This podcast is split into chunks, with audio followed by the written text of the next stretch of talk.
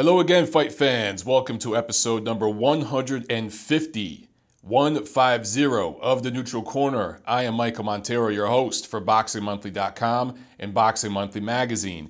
This is TNC for the week of December 8th, 2018. Year end is upon us. Can't believe it, man. It's already December and the holidays are here. Uh, man, this year has flown by. Guys, before we get into news and notes, and there's not a whole lot of news and notes to cover today, but a lot of stuff to review, just wanted to um, give you guys the fee for this week. Uh, remember, I, it's a non monetary fee that I charge for the Neutral Corner, this podcast I give you guys every week. But I ask you to do uh, little errands, little favors for me. This week, I just want you guys to check out all your social media and make sure that you're following me. I'm on Twitter. We have a Facebook page, a Montero Unboxing Facebook page, Instagram, of course, YouTube, and then the podcast is everywhere. It's on iTunes. I think it's on, um, I think Google has a version of iTunes, Google Podcast or something. It's out there. It's on Stitcher. It's on SoundCloud. So check all of your social media profiles and make sure you're following Montero Unboxing. That's pretty much the handle everywhere. All you got to do is go there whatever social media platform you're on and do a search for Montero unboxing, boom, I should pop up. So sometimes you accidentally delete people. Sometimes the platform will update and de- delete people on there. I don't know why it does that shit. I know YouTube is infamous for doing it. It unsubscribes people all the time. So just go to all your social media, make sure that you're following us, okay? That is your fee for TNC 150. All right, let's get into news and notes. So on TNC 149 last week, I told you guys I was going to be calling a fight card that Christy Martin Promotions was putting on in Charlotte, North Carolina. Well, there was a huge mishap, and you know, that's the business. I mean, boxing is the entertainment business, and you know, I have dabbled in acting and, and music and other forms of entertainment and stuff gets called off. Uh, deals change at the last second all the time. So, long story short, about 24 hours before when the fight card was supposed to go on, the promoter changed production companies and uh, the team that was going to be producing the live stream of the card and doing the recording and the audio and all that stuff uh, was out and they went with another production team. I was brought on as the commentator for the old production team. So when they switched production teams, they brought on, uh, that team brought on their own commentators. So I was out about 24 hours before the card. It was shitty, but it's not the first time something like this has happened to me. That's the business. So, um, any of you guys who were there in uh, the Carolinas and went to that card, I hope you had a good time. I wish I could have been up there and said hi to some of you, but uh, unfortunately, that's just how it goes. Uh, you know, news and notes relatively slow this week. I mean, there's a lot to talk about related to the fights that took place, but actual news you know, it's kind of it's the end of the year. Things are slowing down. There's some fights coming together for early 2019, but the biggest news I think of last week was Jaime Munguia signing a deal with Golden Boy Promotions, which is no surprise. Of course, he was with Zanfer Promotions out of Mexico, but they have basically been working uh, as a partnership with Golden Boy. And Golden Boy signed a deal with him. It will be at least five fights. I think there is an option for one or two more after the five fights. And they're going to be on DAZN.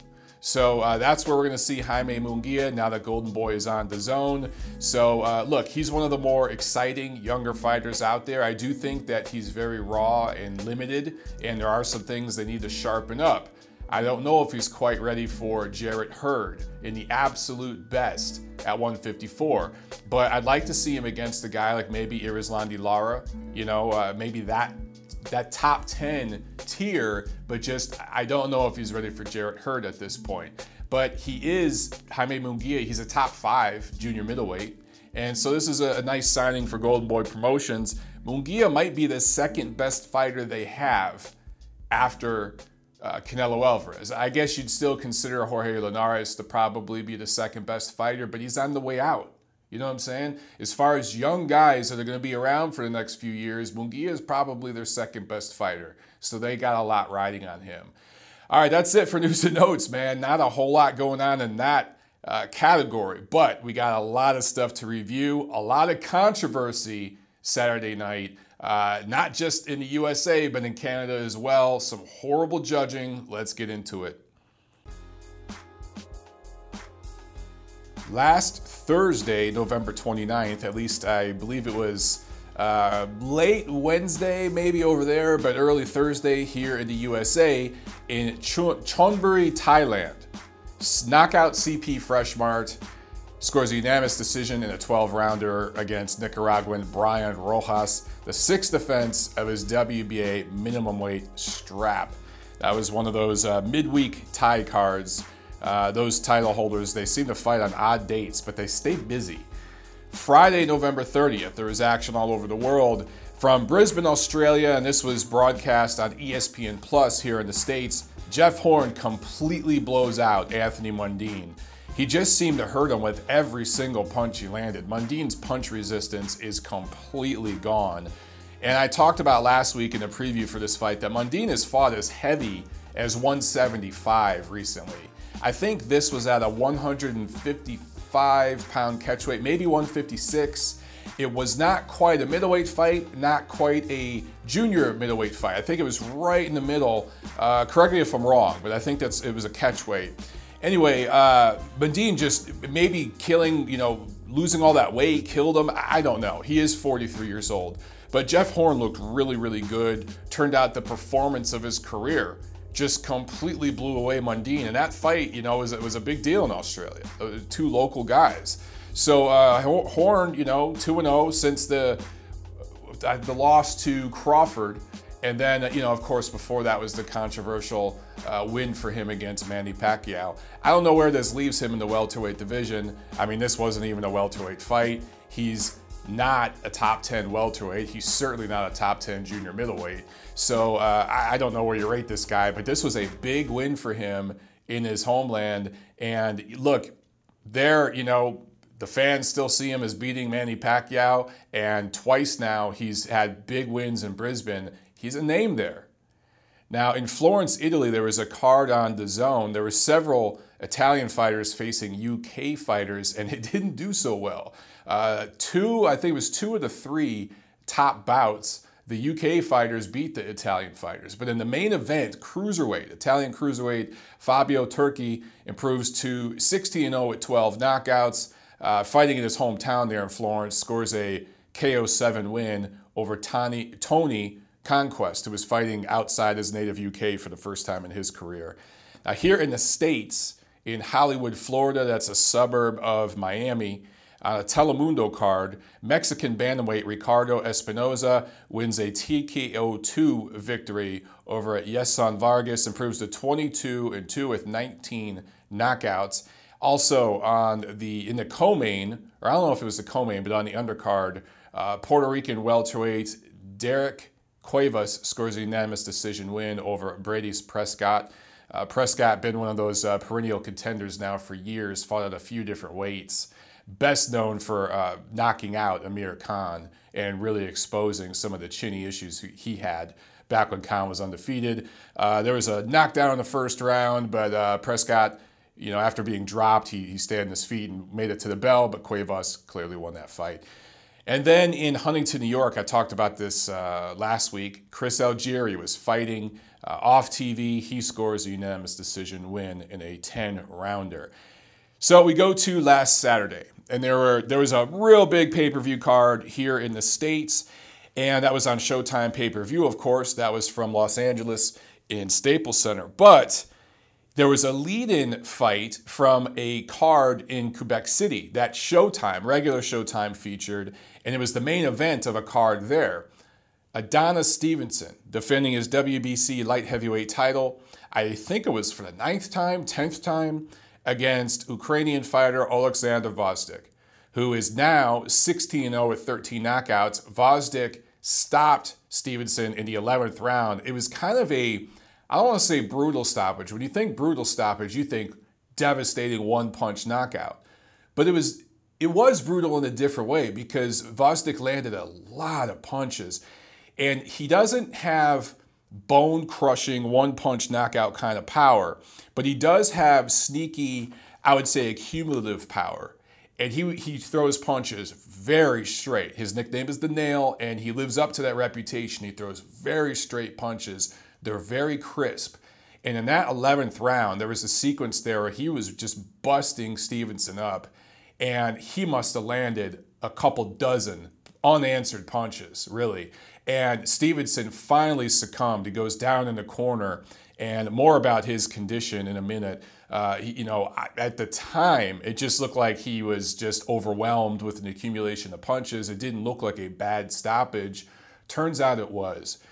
But let's talk about Gvozdyk for a second here. Um, you know, the first two rounds he gave away. He didn't do much at all. And watching the fight live, you know, I was tweeting as I was watching, and I was thinking, man, he's not doing much. You know, is he is he intimidated? You know, has he felt? You know, he was blocking Stevenson's big left hand, but you know, you could still feel power when you block a punch. You know, is he feeling the power? What's going on here? And then he comes out in the third round and drops Stevenson with a good counter right hand. The referee missed it. Horrible night by the referee because he missed a knockdown that Stevenson should have been credited for later in the fight when Stevenson landed a big, I think it was a left hand, that uh, threw Gvozdyk into the ropes and the ropes held him up. So the referee had a really, really bad night. But from the third round on, I really thought Gvozdyk was just each round progressively getting in a better rhythm. And by the middle rounds, I thought he was firmly in control. And in the late rounds, he was dominating. I, I just I saw a guy who was clearly winning the fight and making Stevenson look honestly looking making him look amateurish at times, making him look really bad. Eighth, ninth round, I think it was, where I Stevenson was almost ready to be stopped right there. And in fact, I thought if Gvozdyk had gone down to the body, he was headhunting a little too much. I think he could have stopped Stevenson in the eighth or ninth round he wasn't going to the body, he was just staying upstairs. And I think that's why Stevenson was able to last a few more rounds, but it ended up working against Adonis because he took a lot more punishment to the head, to the brain. But uh, the scores after 10 rounds one judge had it even, one judge had Stevenson ahead 96 94, which was a bad score. Even the draw was a, a bad score. But Jack Woodburn had this fight 98 92 Stevenson after 10 rounds. That is the worst scorecard in all of boxing since Adalaide Byrd's scorecard for the first Golovkin Canelo fight in Las Vegas. That is a disgustingly bad scorecard. And, you know, I, I could break down the round by round punch numbers and all that. I could, you know, do all that it's not even worth doing, guys, because if you watch the fight, I would say if you're being very generous to Stevenson, you could give him four rounds of the first 10. If you're being completely biased for him, you could give him half. You could have the you could have the fight a draw after 10. I don't agree with that score, but if you are completely biased in favor of Stevenson, at most you give him four or five of those first 10 rounds. But for Jack Woodburn to give him eight rounds, this was a WBC title fight. So uh, Yvon Michel was the promoter. This is on him. This is on the WBC for approving these judges. And this is on the Quebec Boxing Commission. All three of those entities are at fault here for this judge but especially the BC, which had two poor judges working their title fight Saturday. More about that in a second. I tweeted about this during the fight that you guys out there, you really have the power to start uh, affecting some change here. You can tweet the WBC, you can tweet Yvon Michel. they're both on Twitter. They're both very active on Twitter. And I know some of you guys have told me that you've tweeted the BC before about other decisions and stuff, and they've blocked you. And I, I look that I, that's a bitch move. They shouldn't do that unless you're getting obsessive and cussing and swearing and all that. But if you're just giving them criticism, you know, fair criticism, they shouldn't block you. But my position is this: if a thousand people tweet the WBC this week and ream them over Judge Jack Woodburn and tell them that, the, that Jack Woodburn should never score another WBC title fight again, they can't block a thousand of you. I mean, in theory they can, but do they want to sit around and block a thousand people? Do they want to click a thousand times on people's profiles and block them? I don't think so. Same thing with Yvon Michel. So if enough of you blow these guys up on their Twitter, on their Instagram, on their Facebook, even on their YouTube channels, because some of these guys have YouTube channels and they post videos and interviews. Go there and blow up their comment section, downvote all their videos. I know it takes time, but you guys are already listening to all these boxing podcasts. You're going on Twitter and you're tweeting all day about boxing. You're already there. You're already in the platform. Take the extra step and, and find Mauricio Sulaiman. He has a personal Twitter profile. You don't even have to just tweet the BC. Blow up Mauricio's Twitter. Blow these guys up on social media and ream them. Now, the athletic commissions are smart they don't go on social media. You won't find many judges that go on social media. Some of the referees do. But a lot of these judges, some judges do, the good ones, but a lot of these judges and officials and the, the athletic commission people, man, they stay off social media because they don't want to hear the critics. But the, the people that are on there, the promoters, the sanctioning organizations, sometimes even the fighters need to hear it. You guys have the power. If enough of you speak, it's one thing if a dozen people tweet the WBC this week and bitch about this decision. They could block a dozen of you. They could even just ignore a dozen of you, whether they block you or not. But if a thousand of you keep it clean, don't throw a lot of F bombs and, and all this kind of stuff, keep it very clean, keep it concise, and just simply say 98 92 after 10 rounds Jack Woodburn should be suspended and you guys should be calling him out because he was scoring your title fight. It's that simple. Enough you do that, it will get a response. Trust me, we've seen it before. Now, Adonis Stevenson, uh, it, it, he was placed in a medically induced coma as a precautionary measure by the medical officials uh, there in Quebec City uh, to relieve swelling on his brain. Swelling on the brain is never a good thing. And 10 years ago, 20 years ago in boxing or any other, you know, martial art or combat sport, if you had swelling on the brain, it was basically a death sentence. You were either going to be permanently disabled but likely die. Now they can get to this uh, very, very quickly. They, they've, they've had enough cases where they know how to handle it, how to treat it, and we see guys do pretty well with this injury. So, although Adonis Stevenson was placed in critical condition, they, they placed him in this coma, I think that the signs are positive that he will make a, a full recovery and he's going to be okay. It's not going to be easy, it's going to take some hard work, and I think his boxing career is over. But um, look, I've been critical of Adonis Stevenson. He has a very, very dark past. He was, you know, involved in some horrible things. So it's easy to root against the guy, but you never wish something like this upon a person. You just don't. This is bad news. I, I hope that he makes a speedy recovery, and I, and I expect he will. All that being said, I am so glad Gvozdyk won this fight. And I've been telling you guys since this fight was signed that the Ukrainian was going to win. Now that title is, is not being held hostage anymore. Adonis Stevenson, to me, as, as a champion, was mostly a fraud. And he got away with not fighting a mandatory for years. And some of you might find my comments to be insensitive because of everything he's going through right now. Keep in mind what I just said. You know, I, I wish him and his family a speedy recovery, and I think he's going to get there. I have positive feelings about it. That's personal. I'm talking business, I'm talking boxing here. And after he was the 2013 Fighter of the Year, wearing the Kronk trunks, which is, you know, very dear to me coming from Detroit. You know, I'm a huge Kronk guy. I thought he was going to carry that mantle and be the next guy to be, you know, a Kronk legend. He had it all set up. He blatantly ducked Sergey Kovalev to go over to Showtime, fight a bunch of guys who were B level for the most part, fought infrequently, avoided top challenges. He ducked Kovalev. He avoided Eleider Alvarez who now that we see what he did against a, a you know faded version of Kovalev, uh, we see that he was a real threat. Look at this guy's resume. Even the Chad Dawson win. Dawson was coming off a huge knockout loss to Andre Ward. He had been knocked out in sparring more than once in his previous camps. Uh, he was a shell of himself. Dawson never looked good again after the fight with Ward. It was just the wrong move for him to kill, you know, seven more pounds, to, to go down in weight and everything else.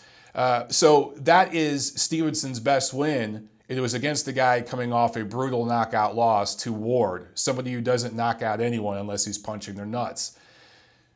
Look at Adonis Stevenson's career, and you can say, at least I could say, you know, pretty confidently, I feel that Alexander Gvozdyk was the best opponent he's faced. And you see the result. Now, I get it. Stevenson is over 40 years old you know, and, and you're supposed to see the younger guy knock out the older guy. You go back to Anthony Joshua, Vladimir Klitschko, you know, that kind of a thing.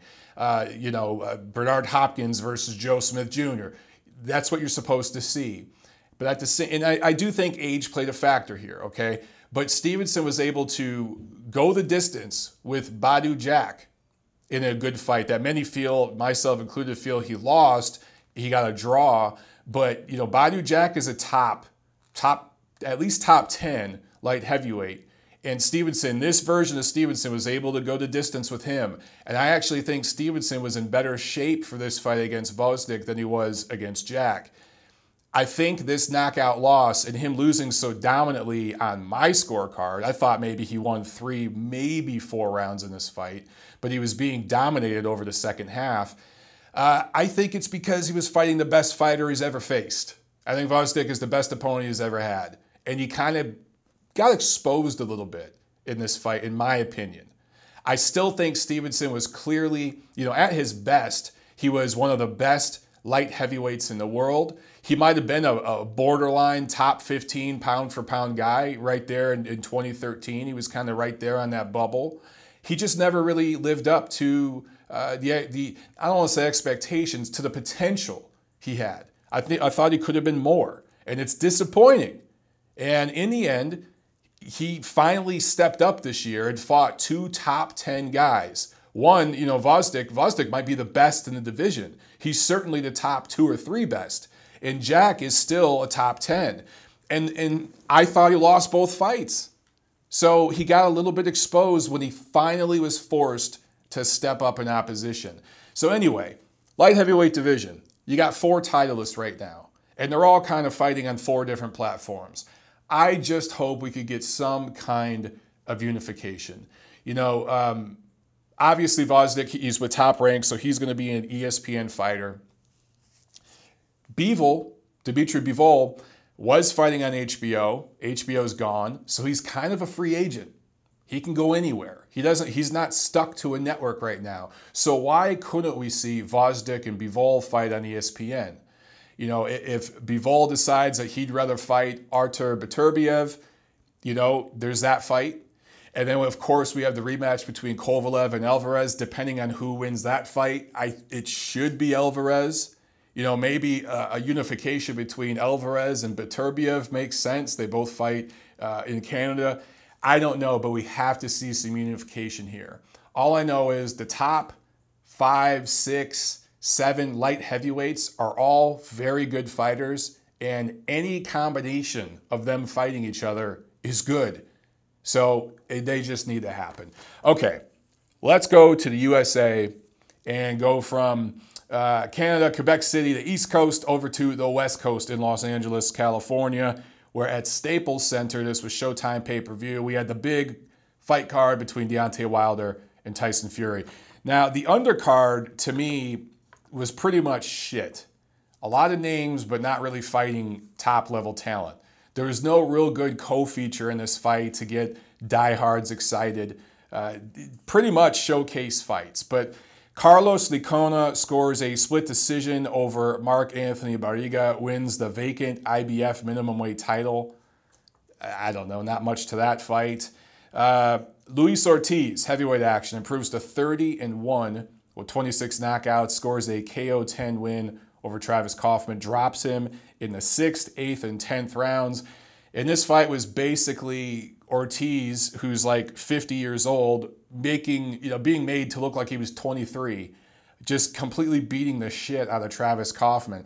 It's not like he was putting a, a real ass whooping on him in terms of, you know, fighting with a lot, you know, throwing a lot of punches around and fighting with a, a lot of ferocity. It's no, he was just slowly, methodically beating the shit of Travis Kauffman. Uh, it's just kind of an old school beatdown.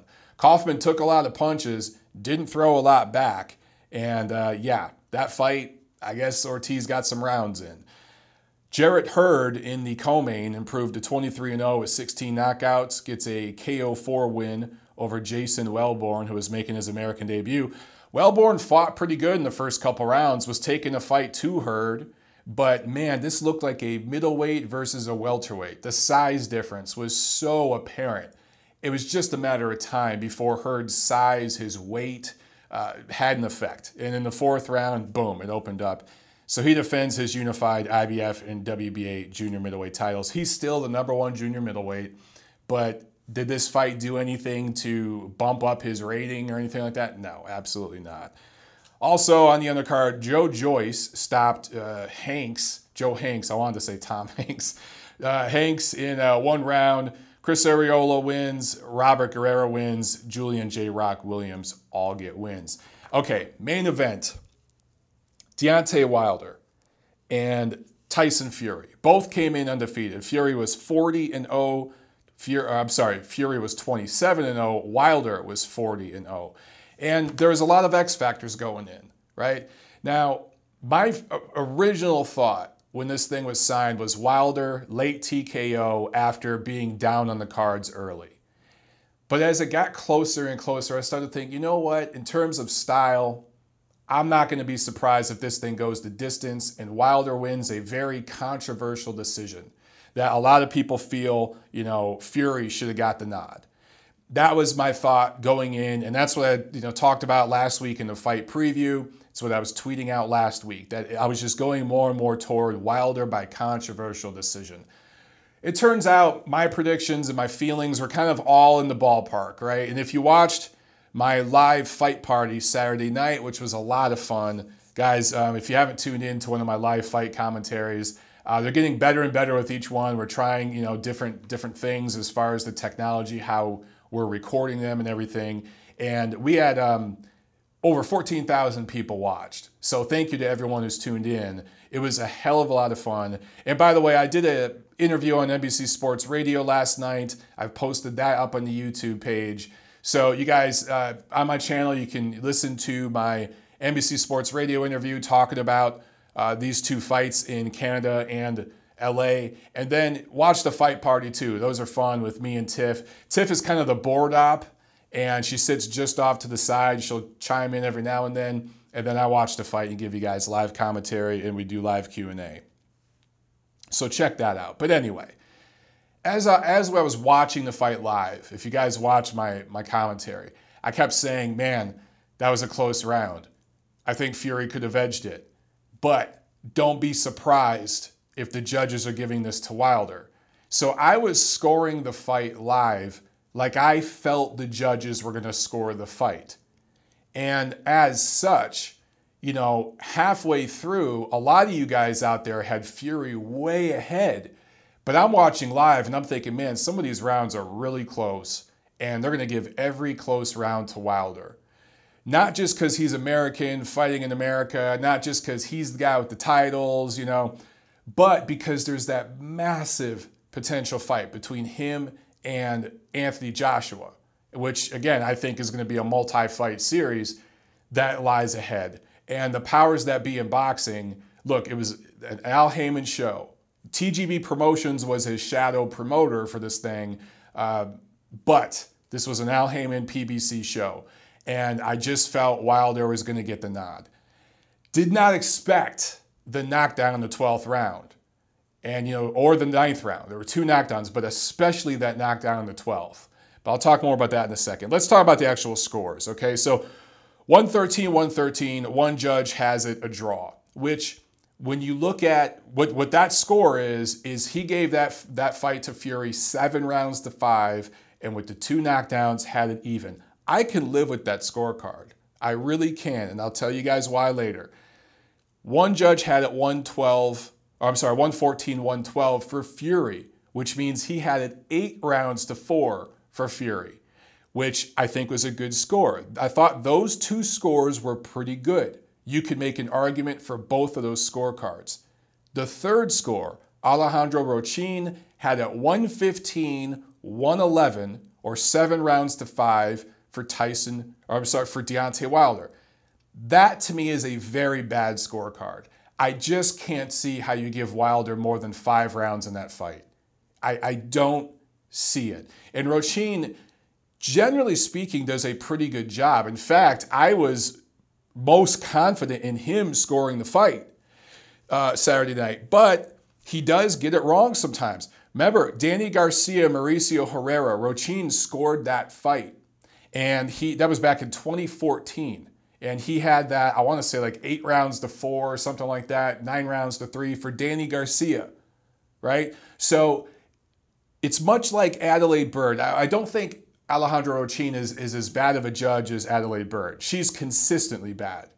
But these judges, they'll have a shitty scorecard. People will complain about it. The sanctioning organizations, the promoters, every, the, the commissions, they kind of put these guys, they lower them down to these you know undercard fights, these small four rounders, eight rounders, whatever it is, and they kind of hide for a few years, and then they work their way back up into title fights. They start doing some some mid-level fights, some title fights, and then they get in a big card like this and they screw it up again.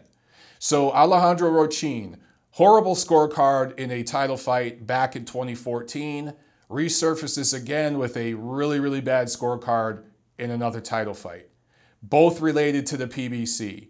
So start doing the math here, guys. Rochin is one of their guys, and he's going to resurface every few years with shitty scorecards like this. Adalaide Byrd, she's had a bunch of them, but you know I talked about the first Canelo Golovkin fight, right? She's not going to be in a big, big fight like that for a while. But you wait 2020, 2021, somewhere around there, she's going to resurface again have another horrible scorecard. That's the way these things tend to work. You guys have the power, okay? Tweet to the PBC, tweet to the promoters that were involved in this fight. Um, just Showtime. This was a Showtime pay per view. Both of these fights, the, the Stevenson Gvozdyk and the Wilder Fury fight, were on Showtime. Tweet to the uh, announcers, to Paulie Malignaggi, Mauro Ranallo, Al Bernstein. You know, start blowing those guys up. If you annoy the shit out of Al Bernstein on Twitter, if 2,000 of you tweet him this week bitching about the scorecards, he will go and talk to somebody about it. He'll get sick and tired of responding to the damn tweets. Okay? It's only human nature. You guys have the power. Now, punch numbers. Here's where it gets interesting. And I think this is where and punch numbers, again, again, let me repeat for the five millionth time, not the end all be all, but they sure give an indication as to what we saw. Okay? In nine of the 12 rounds, Tyson Fury landed more punches. But in 11 of the 12 rounds, Deontay Wilder threw more. In several rounds, he threw a dozen, two dozen more. So he was clearly the act, more active fighter. Fury, more economical with his punches, but more accurate. Wilder landed 16% of his punches, and it was right around 16 17% for jabs and uh, power punches. So across the board, 16%. Fury landed 25% of his overall punches, and I think it was like 35, 36% of his power punches. So he was much more accurate overall, but especially with the power punches.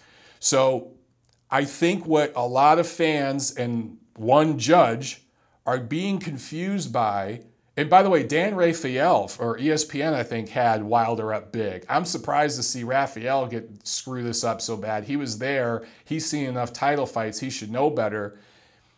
Wilder's just being more active not necessarily being more effective. Remember, guys, it's effective aggression, not just aggression. When you're landing 16% of your overall punches, I don't give a shit if you're punching more in 11 of the 12 rounds if it's not effective. Now, you could make an argument that Wilder's punches were more effective, but I think they were more effective in spots. Overall, collectively, I think Fury's punches were more effective. When you look at who won rounds bigger, obviously the ninth and 12th rounds were big rounds for Deontay Wilder. He landed, he threw and landed a lot more punches in those rounds, and he thoroughly won those rounds. They were clear Deontay Wilder rounds. Of course, they were 10 8 because of the knockdowns, but they were dominant rounds because of the knockdowns as well, right? So you can make an argument Wilder won his rounds bigger and they were it was more impressive the way he won his rounds and in those rounds his punches were more effective. But collectively round by round, Fury's punches may not have been big and concussive, but they were more effective because they were slowing Wilder down and they were counter punches. Counter punches, in my opinion, should be rated slightly higher than, you know, just an aggressive coming forward type of shot. If you're making a guy miss and then landing a counter punch, not only are you scoring a punch, but you're also showing defense. You're showing ring generalship. You're making somebody's aggressiveness be ineffective and work against them. So, landing a counterpunch when you make an opponent miss is not just one scoring criteria, but multiple scoring criteria, right? So, one guy coming forward and just landing a jab, yeah, that's good. But when you make a guy miss and then land a shot, I think that's even better. So, in my opinion, Fury did more of that consistently. And again, boxing's a round by round scoring thing, right? He did more in seven, eight, nine of those 12 rounds to eke them out. I go back to punch numbers. I think there was seven, seven or eight rounds were decided by two punches or less. In other words, Fury landed only one or two more punches than Wilder in more than half the rounds. That tells you how close the rounds were. So, what you have to look at is in between the punches, and I don't think either fighter threw more than 50 punches in any round. It was not a very offensive fight. A lot of feinting and all that, you know, jockeying for position, which is what we expected. But that's what Fury does to people. He slows down their offense. So he accomplished that. But in between those little offensive bursts, what was happening? Who was controlling the real estate? And during the offensive exchanges, who was winning them? From what I saw, Wilder was winging a lot of punches, wide left hands, wide right hands, missing badly. His punches had a lot of power, but they were missing badly, and he'd throw a huge one-two with, with crazy power, and then Fury would slip, slip, and just pop. Just a little pop. And all it would do, it wouldn't even snap Wilder's head back, but it'd stop him in his tracks and he'd be off balance and out of position. And Fury was gone. Fury would spin out after landing a little, little tiny little left hand, a little tiny little right hand off his back foot, absolutely no power on it, but it'd be enough to get Wilder off of him and he'd win that exchange. And he'd do this three, four, five, six times around. And in my opinion, that would be enough to win the majority of the rounds. And if you don't think Wilder uh, or, or Fury got Wilder's attention, look at Wilder's left eye after the fight. Wilder had more swelling on his left eye than Fury had anywhere on his face. So, although Wilder dropped him twice with his power, collectively, round by round, it was Fury's effective, accurate punching that swelled up Wilder's eye. So, round by round, I do think Fury won. But because of the two knockdowns, and I talked about this in my live fight commentary, the two knockdowns were Tyson Fury's fault. When you get hit with a punch, it's your fault. You can't be mad at your opponent. You did something wrong for them to land the punch. And for all the horrible telegraphing Wilder does with his punches, you see him coming from a mile away. He is going to land a few here and there. It's just boxing. But what I saw, it, the ninth round knockdown, Fury was in the corner, dropped his hands, bent over at the waist, and Wilder just nailed him on the top of the head. And it was an off balance flash knockdown, but it was scoring because Fury screwed up. So that cost him a point. And then in the 12th round, again, Fury back straight up, put his hands down. He slipped, but he did like a half slip. He didn't do a full slip. And Wilder landed a left jab, right hand, left hook combination. It was 100% Tyson Fury's fault, and it cost him the fight. Because, number one, when he went down, holy shit, how did he get up? How did he get up? I thought the fight was over. During my live fight commentary, I was like, man, this fight's over. He ain't getting up. Uh, Wilder won. And then all of a sudden, my late TKO prediction, I'm like, man, I guess I my, my first instinct was correct.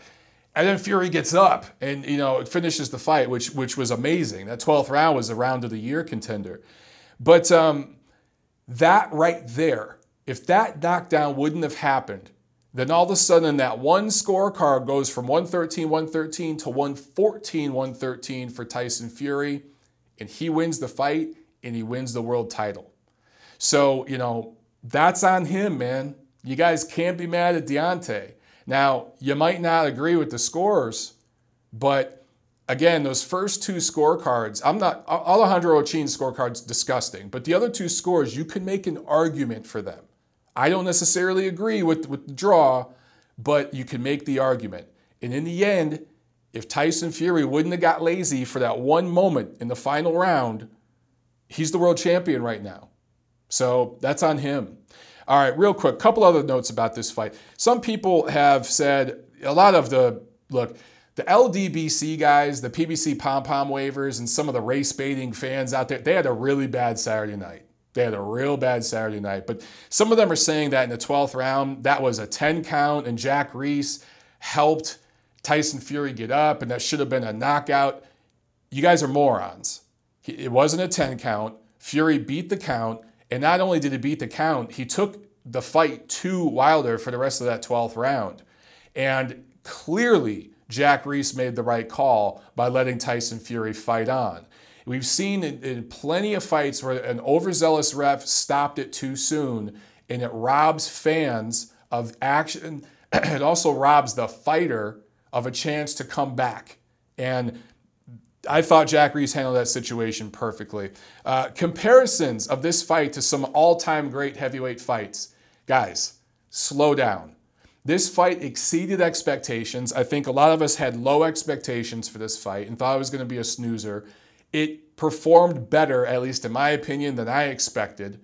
And say what you will about Deontay Wilder, his last two fights have had drama and action. His fights against Luis Ortiz and Tyson Fury were dramatic. It exceeded expectations. So you got to give it to Wilder. He's exciting to watch, man. And a heavyweight that's exciting to watch, boy, if we needed that for some time. So, you know, regardless of how you feel about him, how, if you feel he won the fight or not, I'm just saying, dude's exciting. So this fight exceeded expectations because, in my opinion, Fury looked better than I think we expected him to. He showed tremendous heart in this fight.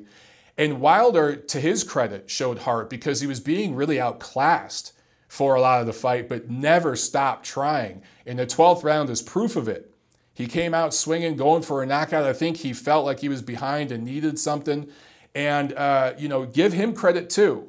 But guys, this fight was was some of you are comparing this to the Rumble in the Jungle and, and you know Holyfield Bowe. Slow down. This fight wasn't nowhere near as good as Anthony Joshua and Vladimir Klitschko. That was the best heavyweight fight we had seen in decades. To me, that was the best fight since Holyfield Bowe, best heavyweight title fight. And uh, this, you know, Wilder Fury was good. It was not as good as AJ Vlad. And in terms of global viewership, live attendance, all of that, nowhere near as big. So pump the brakes, slow down a little bit, okay? Some of you guys get a little overzealous with that stuff. Um, that's it, though, with this fight. Look, there's a rematch clause. Uh, Frank Warren and Tyson Fury, they want the rematch. They want it over in the UK. That's not happening. Deontay Wilder and his team, Shelly Finkel and those guys, they are not going to the UK. Will not happen. Why not do the rematch next? Why not do it in New York? I think that's a good middle ground. It's right between LA and in London, you know, kind of in between. I know technically the ocean's right in between, but you guys hear what I'm saying. In terms of proximity for the UK fans, it makes sense. In terms of proximity for me, because I'm in Atlanta, it makes sense. so, selfish reasoning. But honestly, I think New York would make sense. You could take it back to LA. I don't want to see the rematch in Vegas. So hopefully we get a rematch and hopefully that's what's next. All right, guys, that is it for last week. Let's preview what's coming up this week. Friday, December 7th, there is a Telemundo card from Mexico City. In the main event, lightweight action, Antonio Moran fighting Edson Ramirez in the main event. Also, there's a Mayweather Promotions card in Las Vegas, but I don't think there's any TV for that card. Now, Saturday, December 8th, we got a lot of action here. Over in Sheffield, Yorkshire, UK, there's a matchroom boxing card. And in the main event, Kell Brook, the man with the repaired face, had his orbital bone crushed twice, going up against Michael Zerafa. If that name Zerafa sounds familiar to some of you guys, he is most known for being KO'd brutally by Peter Quillin back in 2015. So he should be knocked out and stopped in this fight. Of course, this is a junior middleweight fight. Uh, Brook has fought at welterweight, he's fought at middleweight. This is right in the middle of that where he belongs. And expect Brook to get a stoppage win in this fight. He should if he's anywhere near the form he once was. Also on this card, 2016 Olympian undefeated prospect Josh Kelly's 8 0, facing his toughest fight as a pro so far, going up against David Avanesyan in a 10 rounder. That should be really good, and it's going to tell us where Kelly is at. Is he ready to contend, or is he still building as a prospect? We will find out in that fight. Also, Golden Boy Promotions has a small card from Fantasy Springs Casino in Indio, California. In the main event, 130 pounders. Carlos Morales is a Mexican fighter, I think lives in Southern California now, going up against Nicaraguan Rene Alvarado, who always makes it a tough out for everybody he faces. That is a 10 rounder. Then at StubHub Center in Carson, California, just south of Los Angeles proper, on HBO. This is a 360 promotions card put on by Tom Loeffler. In the main event, Cecilia Braekhus putting her unified welterweight undisputed championship up against Alexandra Lopez. Uh, Braekhus should win big in that fight. Also in the co-main, Claressa Shields, who just fought last month, defending her WBA, WBC unified middleweight titles against Femke Hermans. She should dominate that fight. And Juan Francisco Estrada, who has stepped in for an injured Roman Gonzalez, going up against Victor Mendez in a super flyweight fight, 10 rounds. Both of these fighters are from Sonora, Mexico, so uh, hometown pride will be on the line. You got to favor Estrada big in that fight, but probably going the distance and probably going to be a lot of back and forth action and blood. So that's over in California. Over here on the East Coast, going up to New York, Madison Square Garden, top rank has a card on ESPN. In the main event, Vasyl Lomachenko unifying titles, lightweight titles with Jose Pedraza out of Puerto Rico. They are unifying WBA and WBO 135 pound titles. Biggest stat for me when you look at the tail of the tape here uh, Lomachenko has a 65 inch reach, Pedraza has a 71 inch reach. So we all saw the size difference when Lomachenko fought Jorge Linares earlier this year. Pedraza is bigger than Linares. So I think that Pedraza uh, who, generally speaking, has a good chin. Yes, he was stopped brutally by Gervonta Davis, but uh, Gervonta Davis, very explosive puncher, and uh, just you know let, just caught him with a good shot that hurt him, and he couldn't recover. Uh, Pedraza, for the most part, skilled guy, knows how to survive. Long reach. If he stays behind that reach, I think he could give Lomachenko some issues. Don't be surprised. I think a lot of people are going to look at this and think, man, if Lomachenko stop Linares, he's definitely going to stop Pedraza. Don't be surprised if this one goes the distance, in all seriousness. I mean, maybe we get one of those frustration uh, quit jobs from Pedraza that Lomachenko has been able to do to everybody. But I'm telling you, Puerto Rican dude fighting in New York, unifying titles, uh, has been there before. I see this going the distance. And I see Loma winning and unifying these titles. Also on this card, Isaac Dogboe going up against Mexican fighter Emmanuel Navarrete, defending his WBO Super Bantamweight title. The title he won in April with his great fight with Jesse Magdaleno. He had to get off the canvas to win that fight, dropped and stopped Magdaleno in a fight of the year candidate. That should be fun. Isaac Dogboe, much, much must watch TV. He's always entertaining. 20 and 0, uh, putting his O and his title on the line. And Teofimo Lopez, who I think is the prospect of the year. He's certainly got my vote for 2018 prospect of the year. 10 and 0, eight knockouts, going up against his most experienced professional opponent, Mason Menard, in a 10 round lightweight fight. Uh, Menard coming off a stoppage loss to Devin Haney back in May, uh, where he was just kind of systematically beat down in that fight. I don't know, man. I mean, if he's getting in there against Lopez now, this is going to be a, tw- a tough 2018 for Menard. I like Lopez big in this fight. And don't be surprised if um, he looks more explosive and stops Menard in more explosive fashion than Haney did. Uh, Haney kind of systematically broke Menard down, and I think it was a corner stoppage, you know, retirement kind of stoppage in that fight. Lopez, just because of, look, styles make fights, and because of the way the style he fights and punches in, I think he can score a more uh, scintillating, exciting, explosive kind of knockout than Devin Haney scored. But there may, there may also be moments where Menard lands some punches, and Menard can punch. So uh, maybe he'll take more return fire than Haney did. So that'll be an interesting fight to watch. But that's it for this week, guys. Uh, let me know what you think about those the, the scoring. How did you have uh, Stevenson Gvozdyk through 10 rounds? How did you have the Wilder Fury fight? And that's it for this week. Remember your fee, and I'll see you at the fights.